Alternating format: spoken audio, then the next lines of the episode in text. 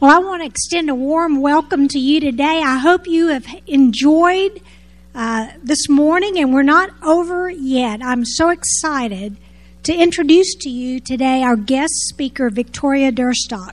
I met Victoria several years ago over breakfast at the Blue Ridge Mountain Christian Writers Conference, and I was instantly drawn to her heart for the Lord, and, and then found out she just lived down the road in Nesbit, Mississippi. And I thought, well, I'm going to bring her in. We were at another conference last year, and I thought, I'm bringing her in to speak to my women. Victoria is an author. She has authored two devotional books, uh, Heart and Home. They're outside. One's for Christmas.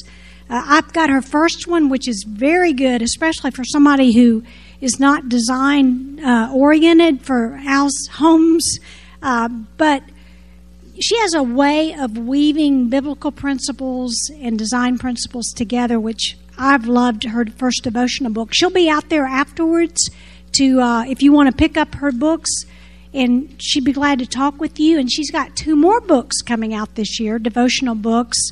One is um, biblical hospitality, which I'm really looking forward to, and then an Advent one for kids and crafts for kids and, and Advent in the home. So she's, I don't know how she does it, but I'm I'm just glad she does it. I love her books. So she uh, is married to Rob and has three uh, children, and they're not little; they're teenagers and early twenties. He has three kids, and she has a heart for women, which I love to bring in people who have a heart for women, like I do.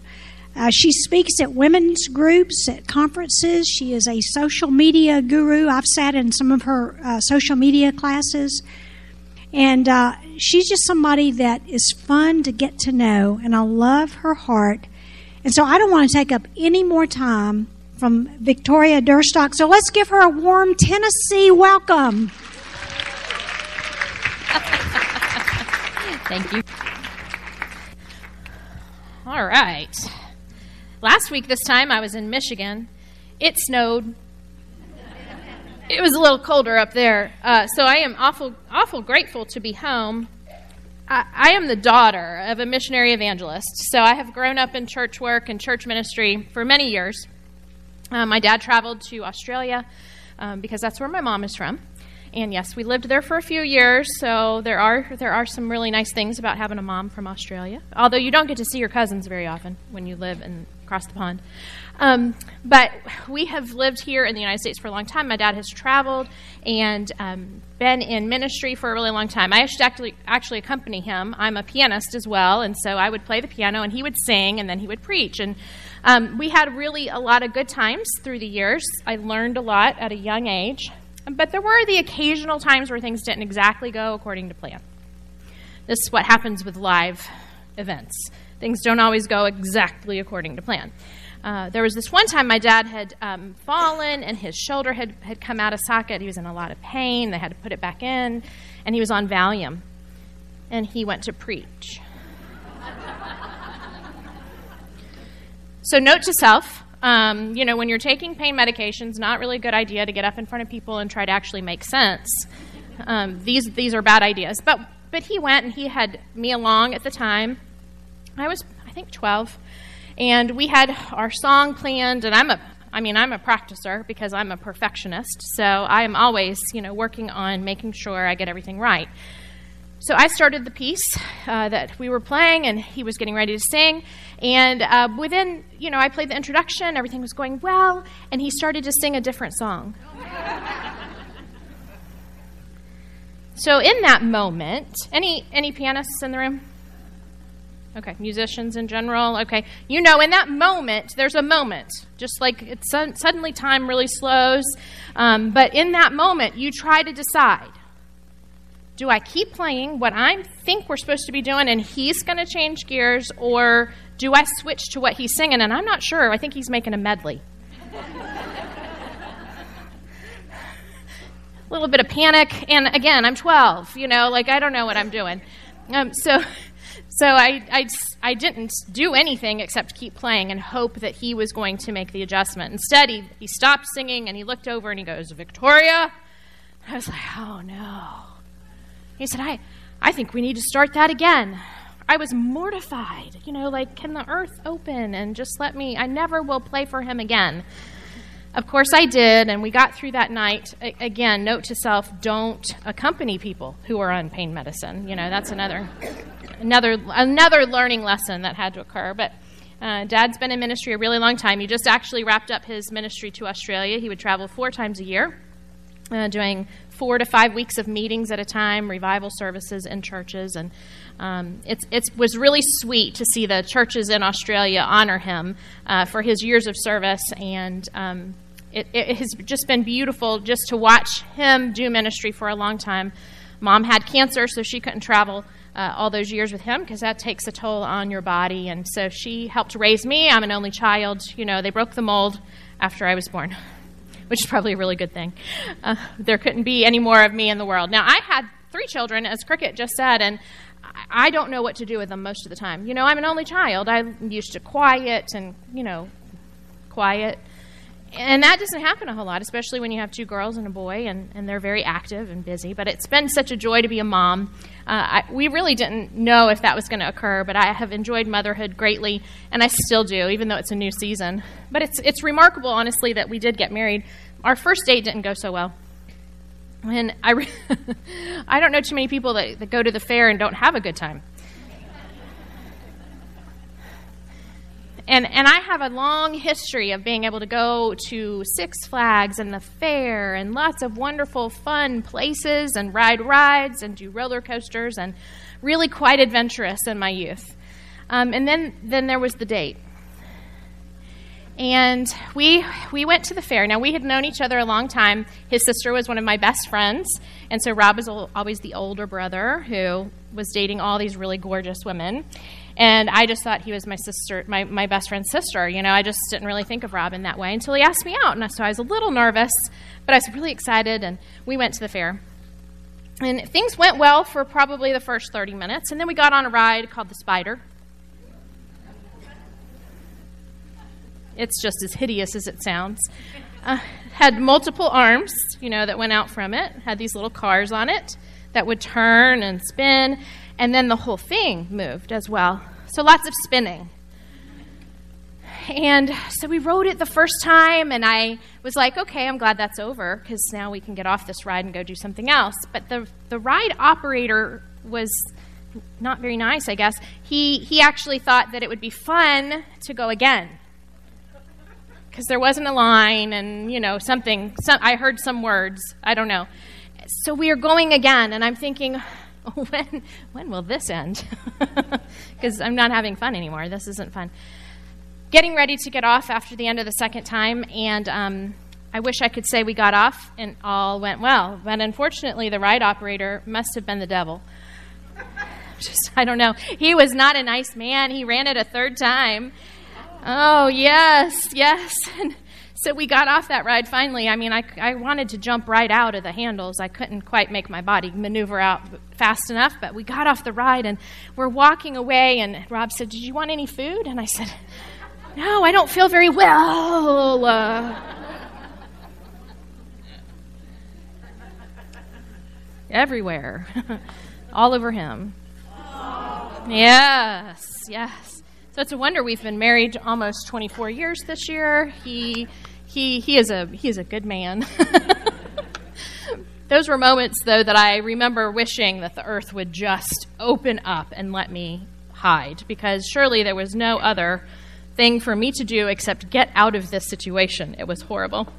Um, but God is good, and He is so gracious because He allowed all of those experiences to still come together and uh, help me to become much more humble.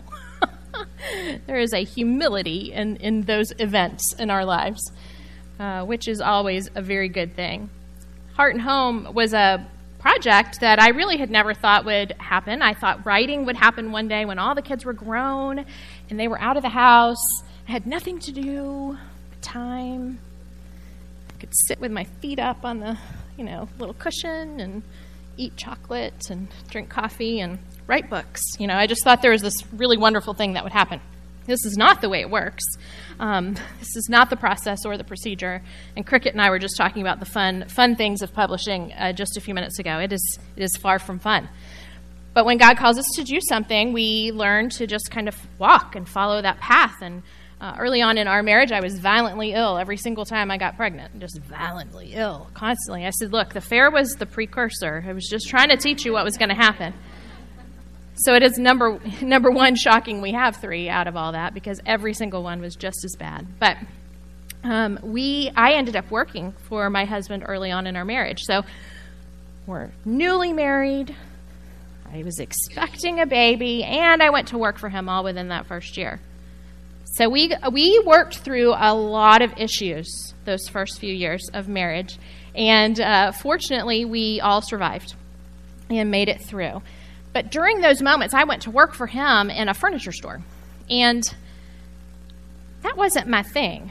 I had gotten my degree in music and uh, had stayed and gotten my master's degree in music education A pianist, creative. Don't put me over here doing your thing.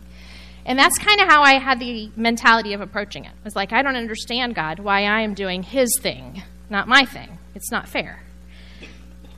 And so 20 years later, God has, um, in only the way that He can, has revealed what the purpose really was behind some of those years of my life when I was in an interior design store working with interior designers, and how the principles of design actually show up in our Christian life, and how the first book, first book that God allowed me to write uh, happened to do with interior design and homes. And it's just a neat thing to be able to look back across, you know, the history of life and say, God knew what He was doing all along. Uh, I should have probably been a little bit more cooperative in the process, but I'm thankful that He uses me in spite of myself so many times. And so I thought I would share just a few thoughts with you today of, of the way that God does work in our hearts and in our homes, and how we can use that to make an impact on the community around us um, in our home. And so part of it is really just the idea of drawing near. I loved the theme that you all have, the drawing near.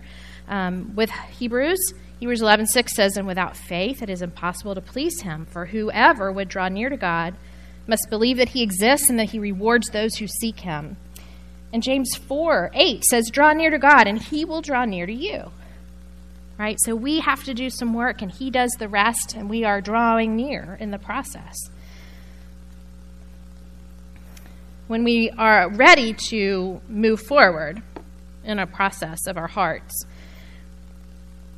the inside of us has to be ready. Like, we can say the right things, we can even do the right things. I've been in ministry a long time. Um, I've done pianist, musician, choir, singles ministry, youth ministry. I, sometimes we've done them all at the same time. Way too much, right? So, way too many things happening at one time we can do all the right things, but if our heart's not in the right place, then we're kind of doing it out of the wrong purpose and the wrong place. And, and so when I'm ready to influence outward, my, my inside has to be ready because the gospel has to mean something to me personally. You know, has it changed me? Do I look different than everybody else around me? And then what is it that I battle with that's stopping me from actually doing that? And so I like to think about clutter. Now, spring is the perfect time to think about clutter. Any Marie Kondo fans, right? When we start to declutter our home, spring cleaning, I don't know what it is about it, but spring starts to roll around and I'm just like ready to like dig in and get rid of all the stuff. I, I think it accumulates in the winter and maybe we just kind of acquire more stuff and don't know where to put it. But by the time spring rolls around, I'm ready to declutter. Well, clutter in my home is one thing, but clutter in my heart's another. Sin can be a clutter in my heart a disobedience, pride, um, anger. There are days as a mom that I'm probably not exactly what I'm supposed to be. It's easy to get angry sometimes. Spilled drink, shattered vase, just life in general, right? There can be anger that fills our hearts. And so we have to release that and give that back. That sin that's inside my heart, I have to confess and forsake. And so that's part of the clutter. 1 John 1 9 says, If we confess our sins, he is faithful and just to forgive us our sins and to cleanse us from all unrighteousness. So, just the same way, I want to get rid of all the clutter out of my home and make it nice and new and fresh again, I have to declutter uh, my heart. But sometimes, you know, it's not even sin that's in my heart that's gonna that gonna really hinder me. Sometimes it's things like anxiety or stress or fear. One of the biggest lessons in the Bible that I love when I start to feel anxious about something that I'm waiting for God to do or fearful about what the next step might be in my life because there's all these different seasons that we go through and sometimes we're in this waiting moment we don't know what's getting ready to happen so i like to think about when peter was in prison this is from acts 12 so Peter was kept in prison, but earnest prayer for him was made to God by the church. Now, when Herod was about to bring him out on that very night, Peter was sleeping between two soldiers, bound with two chains, and sentries before the door were guarding the prison. And behold, an angel of the Lord stood next to him. A light shone in the cell. He struck Peter on the side and woke him up, saying, Get up quickly. And the chains fell off his hands. Now, does anybody else like get really like into the story and wonder how was he asleep? He was in prison, he was going to die, and yet he was at rest. He was sleeping. An angel of the Lord is standing next to him, he's still sleeping. A light comes in and shines on him, he's still sleeping. He finally had to get whacked upside the head in order to wake up when we're anxious, does anybody else sleep real well? I don't, right? I'm laying in bed thinking all the ways these things could go wrong. I'm really good at that. I mean, I can, I can imagine worst case scenarios like nobody's business. I read too much. I also watch too many, you know, documentaries about all the ways that you can die. I did write a fiction novel, so there's probably that's part of it too. It's a crime suspense. Just busy, busy, busy. Uh, but right, we can go over all the worst case scenarios of how this next thing is going to happen. My husband's losing a job. Well, what's the worst case scenario? Oh, he's going to lose the job, and then we won't have any money, and we're going to be out on the street, and I don't know what's going to happen. Well, I don't know what my, what my kids are going to decide to do today. They're old enough to d- date, they're old enough to get married, they're old enough to have their own families. Oh, my word! It's crushing. I don't sleep. I want to think about all of the things. But Peter was in jail. He was going to die. When Herod brought him out, he was going to die. And yet he was at rest, he was sleeping. And so some of the clutter that I have to remove might be just this anxiety and stress and fear and this desire to have control. Right? I think that that's a lot of times where my stress and anxiety come from. I want to control it. I'm an only child type A, overachiever. Give me a goal and I'm going to get it done. Well, if I can't be in control, that's really hard for me. And I'm not in control. God's in control. hard to breathe some days. But that's my clutter. That's my clutter. What about a complaining and bitter spirit? Oh, this one's hard. Moses and the people complained in the hearing of the Lord about their misfortunes. And when the Lord heard it, his anger was kindled, and the fire of the Lord burned among them and consumed some outlying parts of the camp. A few verses later, it says, But Moses said, The people among whom I am number, 600,000 on foot, and you have said, I will give them meat, that they may eat a whole month. Shall flocks and herds be slaughtered for them and be enough? Or shall all the fish of the sea be gathered together for them and be enough for them?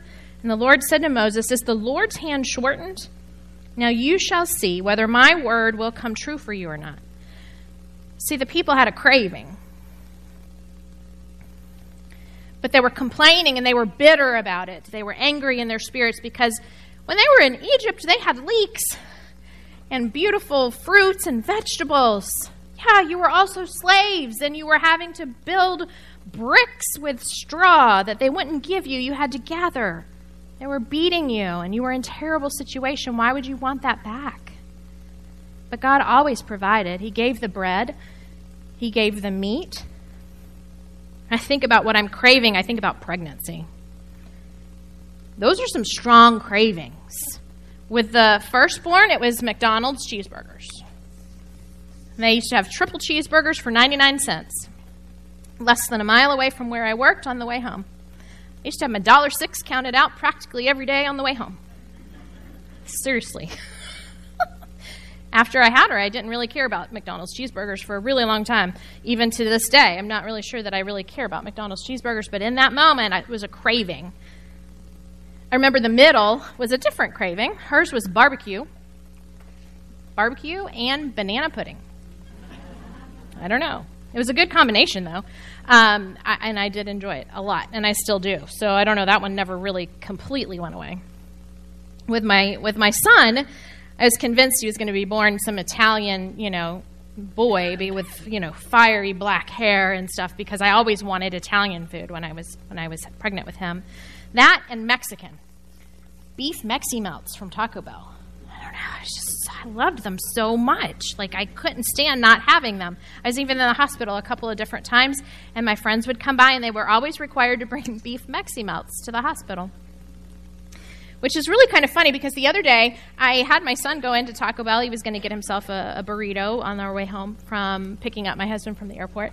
And I said, Hey, just go ahead and get me a beef Mexi melt. And he was like, A what? I said, A beef Mexi melt and he was in, in Taco Bell for like 15 minutes.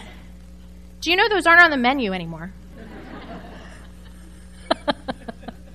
I had no idea. I, I, mean, I hadn't ordered one in like 15 years, but it just sounded good in the moment. It was a craving I had. And don't you, don't you wonder, why do I have the craving I have? Why do I have the craving to sit and waste time? Why do I have the craving to be pleasured watching TV or binge watching Netflix for hours on end? Why do I have this desire to do this? When really, my desire should be that I want to chase after God. I want to hunger and thirst after him. Doesn't Matthew 5 6 tells us, Blessed are those who hunger and thirst for righteousness, for they shall be satisfied. See, the cravings of the world are never going to satisfy me. Not ever. I will always want more especially beef Mexi melts, because they actually made one for me. Can you believe it? That's why he was in there so long. They looked it up, figured it out, and made him one. Probably won't order it again because that was a lot of complication. But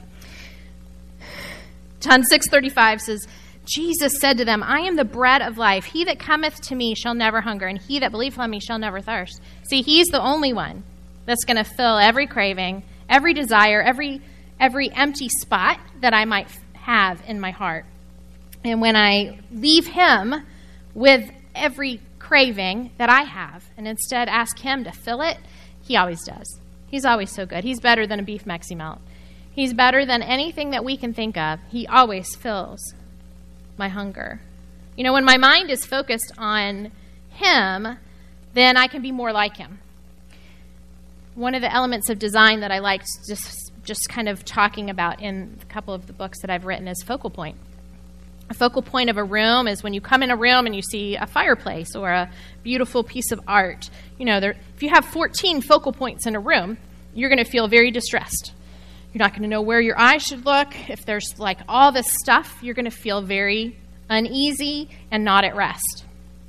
When I think about my focal point of my life and my heart, well, that's Jesus. That's God. And when He is the person that has my focus, then I'm going to be more likely to look like Him and act like Him and do the things that He has for me to do than if I'm trying to like keep up with, you know, my friend down the road who just got a new house or my job or my writing or whatever it is that I'm trying to do. Then, then I'm going to be uneasy and not comfortable. Philippians 4 4 Rejoice in the Lord always. And again, I say rejoice. Let your reasonableness be known to everyone. The Lord is at hand. Do not be anxious about anything, but in everything by prayer and supplication, with thanksgiving, let your requests be made known to God. And the peace of God, which surpasseth all understanding, will guard your hearts and your minds in Christ Jesus.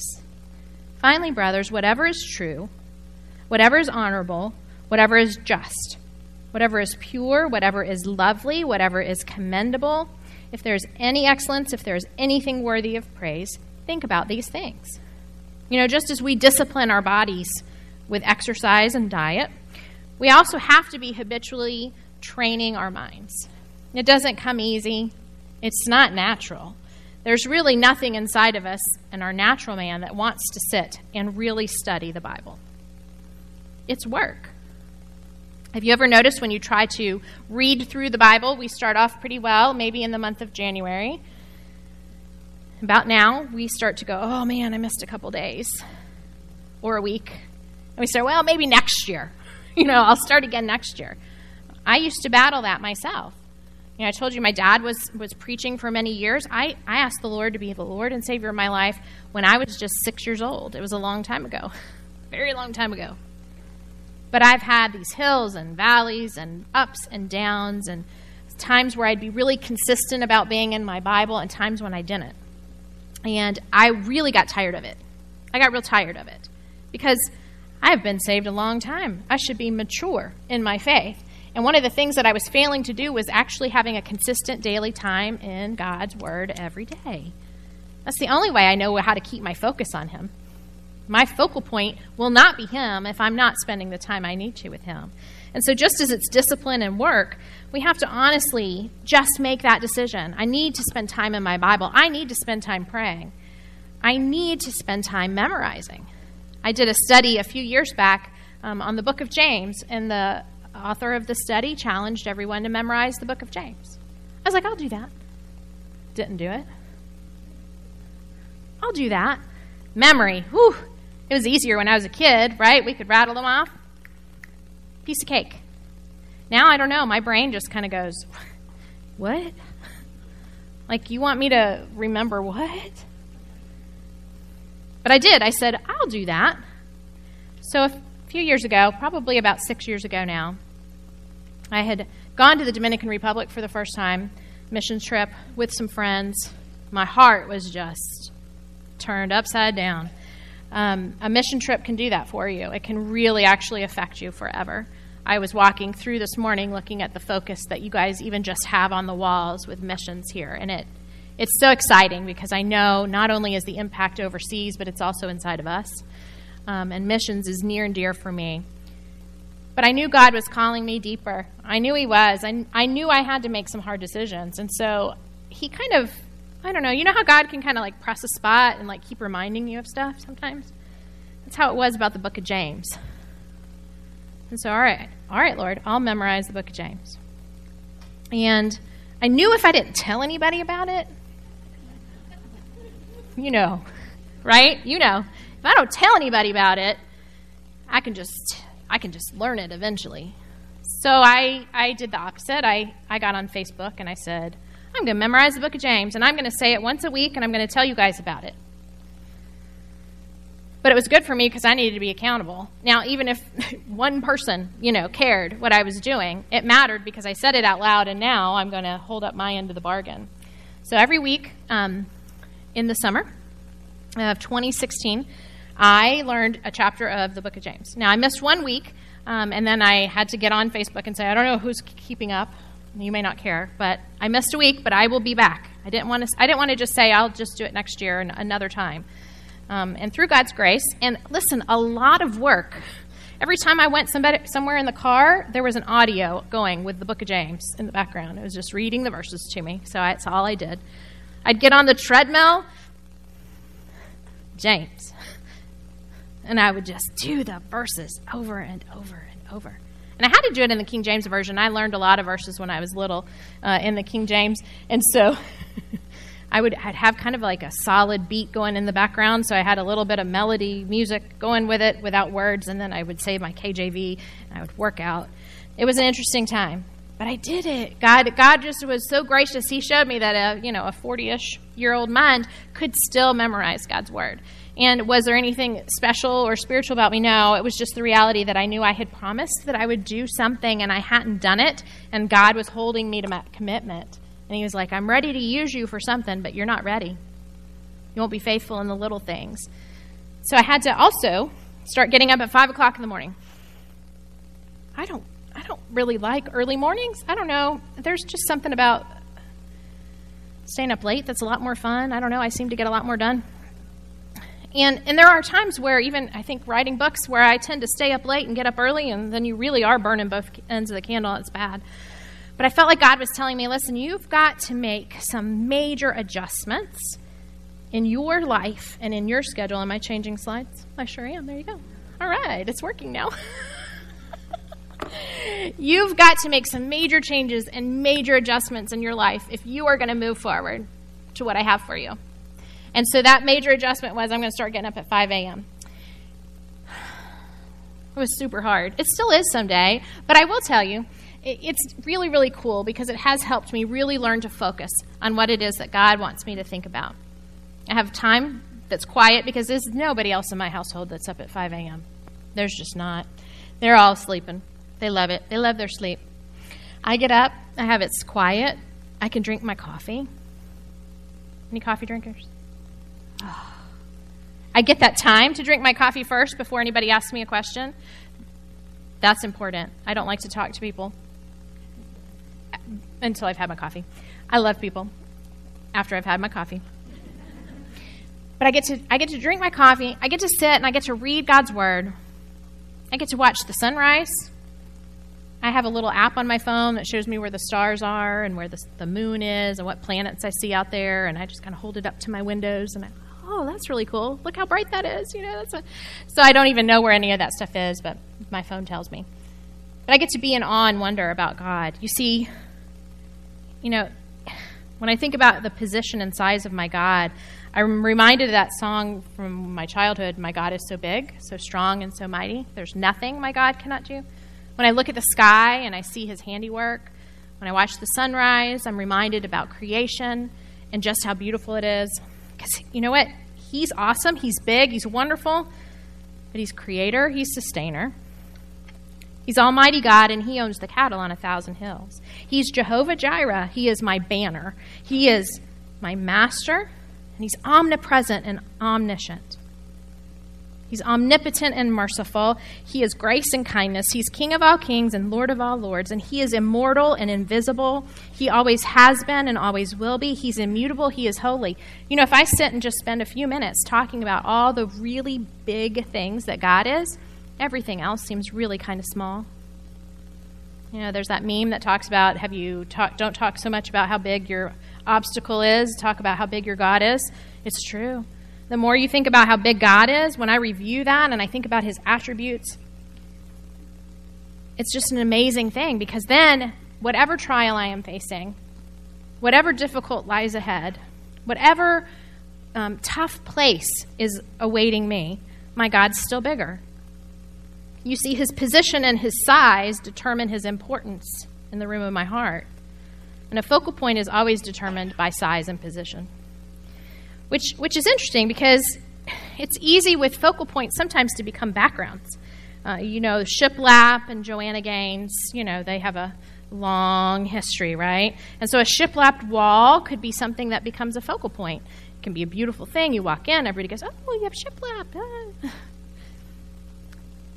But if I put stuff in front of it, and if I put other things in the room, and if I shift the focus off of it, all of a sudden it becomes background. It's no longer the focal point. And see, this is what's important about my needs and my wants and my desires. When I put all those things in front of me as my focus, then, then he becomes the background. And that's not really what I want if it's me, God's in the background, and if it's God, I'm in the background. And that's right where I should be. But then that also brings me to the point of emphasis. This is one of my favorite because a focal point provides emphasis. It could be, you know, an impact piece that has color in a room that's mostly white. It could be a beautiful hanging mirror or gorgeous wall art. And an impact in our heart can ripple outward. See, a heart that is in tune with Christ will impact others. And it has to, because it, it has to look different from everyone else. It's too unique and too special to not affect everyone around us. And our influence is much bigger than we know. You may be in your own home the greatest influence that you can have around those folks around you. You may have greater service in your job, in your church, in your community. But everything is always for His glory. The focus of every single area of my life always has to be Him. And I don't want a restless eye. I want an eye that's focused. But here's the thing about drawing near drawing near can be risky because He doesn't ever keep us comfortable. He doesn't ever say, Well, you've arrived and you can be comfortable now and you can be at rest. He says, Get out of the boat. What about Matthew 14? When the disciples saw him walking on the sea, they were terrified and said, It is a ghost, and they cried out in fear. But immediately Jesus spoke to them and said, Take heart, it is I, do not be afraid. And Peter said, Lord, if it's you, command me to come to you on the water. And he said, Come. So Peter got out of the boat and walked on the water and came to Jesus. But when he saw the wind, he was afraid. And he began to sink and he cried out, Lord, save me. Jesus immediately reached out his hand and took hold of him, saying to him, Oh, you have little faith, why did you doubt? You know, Peter gets a lot of flack, but I, I really see myself a lot of times in a lot of Peter's life. He wanted to do the right thing, but he just had doubt and he had fear and he had a lack of faith sometimes, and, and God had to, you know, rebuke him and get him to follow him. But he's the only one that stepped out of the boat. See, he wanted to draw near to God in that moment. He was drawing near because he got out of the boat. And I wonder, was he thinking about maybe that God was going to dry up the water and he was going to walk on dry land? I mean, there was examples of that in the Old Testament when the people of Israel were running from the Egyptians, the Red Sea parted, and they got to walk on dry ground. Which, like, if you stop and think about that for a minute, it wasn't even muddy. Right? Like, that's kind of cool. Those things kind of get to me sometimes. But even on the way here this morning, I was listening to the book of Joshua on the way here, just letting the chapters roll through. The same thing happened when Joshua was leading the Israelites as they got ready to cross the Jordan. But you know, God didn't dry up the Jordan before they stepped in, they had to step in first. So when we draw near to God, we take a risk because we don't know what it's going to look like. He only gives us enough light for the next step, He doesn't ever reveal the end. And taking those next steps can be risky and it can feel like we're going to lose everything. But He already sees the end. He already knows the beginning, the end. We're on the parade route and we can only see directly in front of us. But God sees the beginning, He sees the end, He knows how it's all going to work together, and He knows how it's all going to bring in glory. Because at the end of the day, everything I do in my life is not about me, it's about Him. So drawing near can be risky, but get out of the boat anyway. Because when we do, we can draw near in our homes as well. See, once my heart is in the right place, my home can be in the right place. I think about Lydia certain woman named Lydia, a seller of purple of the city of Thyatira, which worshipped God, heard us, whose heart the Lord opened, that she attended unto the things that were spoken of Paul. And when she was baptized, and her household, she sought us, saying, If you judge me to be faithful, come into my house and abide there. See, as soon as she got saved, and as soon as she got baptized, the next thing she did was she opened up her house. It's a really interesting thing to watch the progression of how immediately she went to meeting physical needs of those who are around her. See, when my heart and my home are in proper alignment, you know, I can then be ready for God's assignment. We, we've had to do this a few times in our home where we've had to open up our doors. There have been times I've opened my doors and I didn't really want to. And I'll tell you, it's usually when there's laundry. Have y'all ever had like clean laundry piles ever? I mean, it's clean, it's been washed, but it hasn't been folded and put away yet. Okay, I'm not the only one. Listen, sometimes it occupies my living room, right? Because I need a place where I can put all the stuff. And, and, and I, I did that a lot, especially when the kids were little, when they were babies. And so I remember this one morning very vividly because it's a lesson that I will never forget. But I had laundry literally sofa, chairs, folding it on a table and I was working, you know, on getting it done. I'm pretty sure I was in my typical housewife attire of leggings and a sweatshirt um, that I wore frequently. I'm not really sure that I had done my hair, and I definitely didn't have makeup on. But I was folding laundry, and there was a knock at the door. Actually, it was the doorbell rang, and I was just like, no. So I thought, well, I'll just ignore it. You know, and if, you know, it's one of those, like, if I sit really still, they won't know I'm here. So I did. I did that, and I thought, surely they'll go away. I don't know who it is, but surely they'll go away. But then they started knocking. I was like, oh man, they are not going to go away. And here's the problem we had a glass door. It was a really bad design decision in that moment, you know, to have had a glass door because that meant I really couldn't even look to see who it was. Then they would know I was there. So I had to go to the door and answer it. And it was my friend Kathy. And Kathy and I had a friendship. We were church friends. You know, you have church friends, and then you have friends that really know you a little bit better. We, so we were church friends, and, and I like her a lot, but I didn't really want her to see my mess. Because then, you know, then I have to take that little mask off that I've got my life all together and have to not pretend anymore and have to be real. And I didn't. I don't really do that very well. That's not one of the things I like to do. Um, but in that moment, God was really working on me, teaching me a lesson because I brought her in and she wanted to talk. She needed a friend that day. And you know what she did? She sat down and she and I folded laundry. And it was a really beautiful lesson for me because she came into my mess and she helped me get it cleaned up. And all I had to do was open the door. And then I invited her to come back the next week. I should have. That would have been better. I, did, I should, okay, next week, same time, same place, we'll do the same thing. But no, you know what? The, the lesson there for me was really when we get honest with each other and we are admit that we struggle and that we have trials and we all have temptations and difficulties, then we really become in a relationship with each other. And that's why I think God uses our homes in the way He does, because there's nothing like sitting around a table together and having a conversation. It's totally different than trying to have one on social media. You can't have those right now. Have you noticed?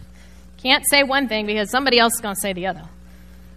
It's really, really challenging. Can't talk about God. You can't talk about most anything on social media currently. But that's because it's better in person, it's better around the table. It's better when we can look each other in the eye and believe that our friends are all good people. they have good hearts, right?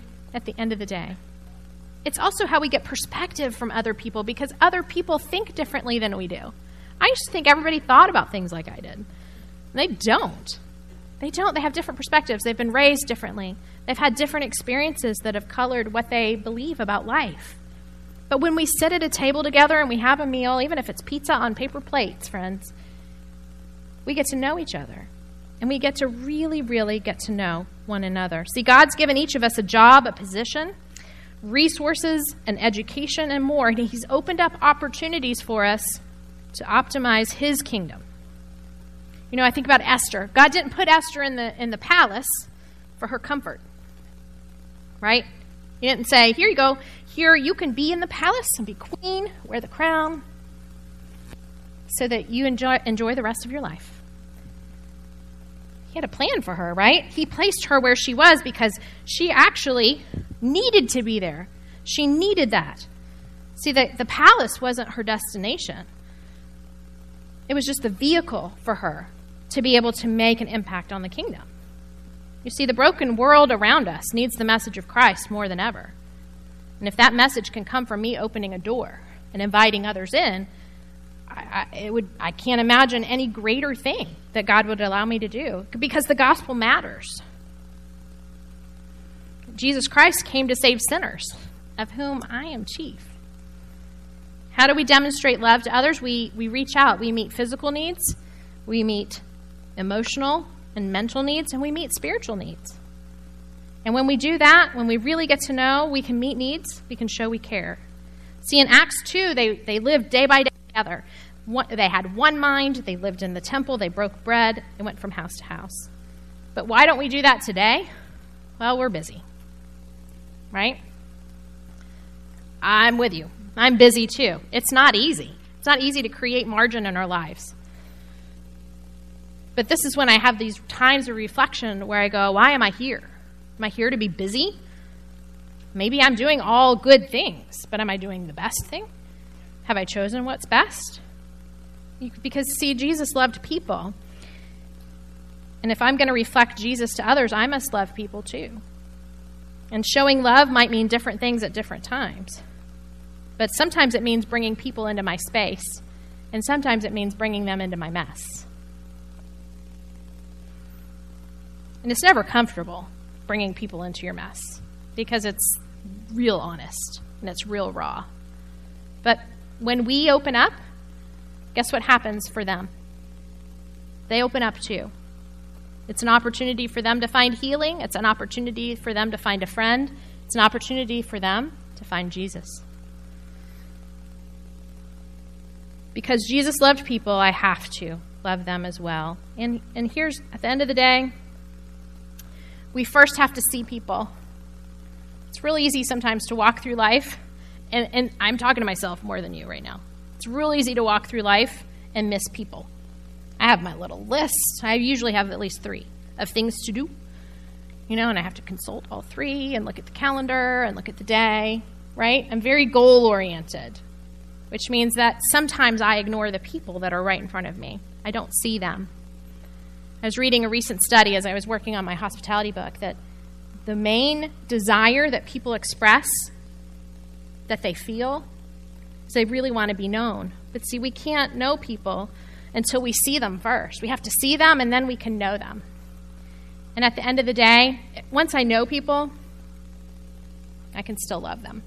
See, isn't it really, really special when you kind of expose a part of yourself that maybe you don't share with everybody and they still like you? When you bring them in to fold laundry with you and they still like being with you? When you throw up all over them at the fair and they still love you? See, when people really get to know you and they still love you, then you feel that love it's one thing to have kind of a surfacey love for each other and a hey, how are you? Oh, I'm good. It's a totally different thing when people know you warts and all, right? They get to know all the nitty gritty, icky parts of us because we all have them. And they love us anyway. And they pray for us, and they encourage us, and they help hold us accountable. And so at the end of the day, I have to be willing to make the first move and open my heart because it's in alignment with Christ and what His desire for me is, then I can open my door and open my home and invite others in and build relationships that will lead to the saving grace of the gospel. At the end of the day, that's all that matters. I need to love God and love others. Can we pray? Gracious Lord, I just thank you so much for the opportunity to be here today at First Evangelical. Lord, I just thank you for Colorful Day. I thank you for the ladies that have come, and um, Lord, many of them had to leave family behind and um, maybe miss out on some other things or um, whatever the case may be. Lord, I thank you that they came, and I thank you that they had a time away where we could just focus for just a few moments and just how wonderful you are. Lord, I thank you for being so big. I thank you for being omniscient, it's all knowing. You know me, warts and all. And Lord, you love me still. Lord, just equip me to love others the same way that you do. Fill me with a passion to make an impact on this world for you and for your glory and for your kingdom. Bless the ladies now as they go through and face the rest of their day. And Lord, I thank you for a church that desires to see you known and to make you known. In Jesus' name, amen.